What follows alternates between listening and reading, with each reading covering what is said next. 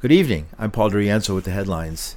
The United States Senate passed a $95 billion military aid package for Ukraine, Israel, and Taiwan by a vote of 70 to 29 on Tuesday. On this vote, the yeas are 70, the nays are 29. The bill, as amended, passes. After the vote, President Joe Biden appeared from the White House where he demanded the House of Representatives take up the bill. And I urge Speaker Johnson to bring it to the floor immediately. Immediately.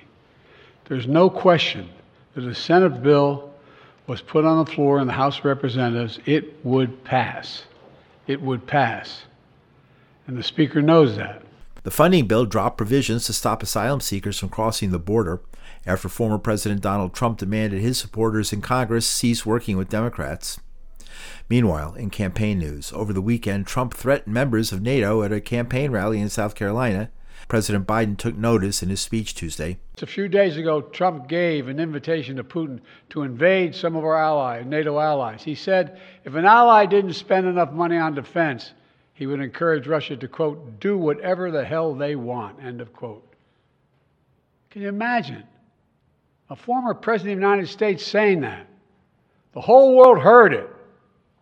The worst thing is he means it. No other president in our history has ever bowed down to a Russian dictator.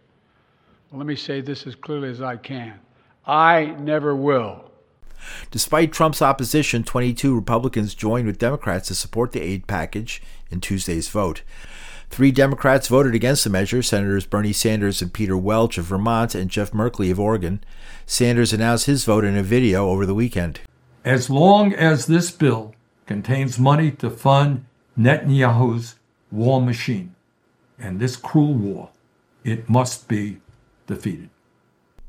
Although members of Code Pink were also unhappy with the vote, they took a lighter note, visiting Senator Merkley's office to thank him for voting against aid for Israel. Medea Benjamin. Here we are in the Senate uh, right after they voted on this horrible bill that includes $14 billion to Israel in the midst of this genocide.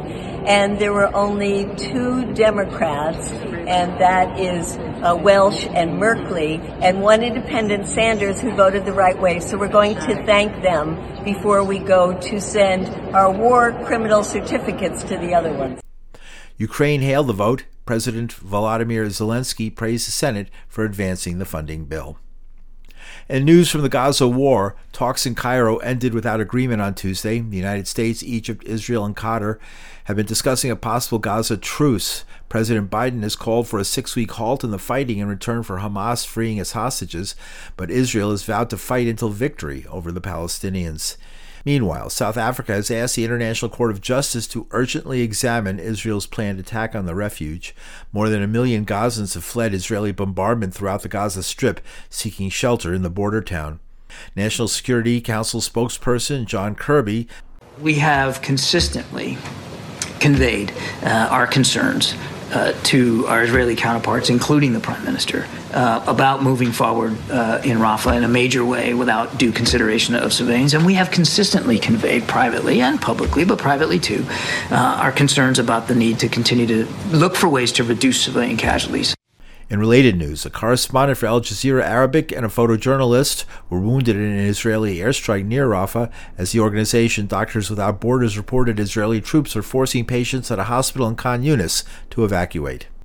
And in local news, it was the snowiest day in more than two years in New York City as a winter storm swept through, leaving behind several inches of the white stuff.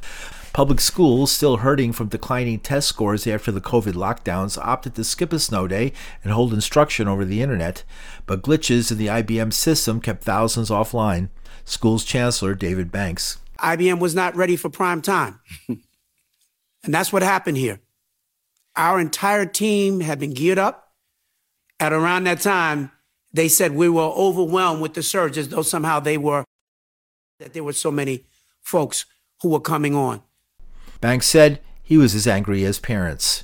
So to say that I am uh, disappointed, frustrated, uh, and angry uh, is an understatement. And Banks channeled the boxing champ Mike Tyson, who had some words about best laid plans. Mike Tyson was known to say, everybody has a plan until they get punched in the mouth. We got punched in the mouth and we got knocked back, but we didn't get knocked down. And that's why we're over a million people that are on now. Paul DeRienzo, New York.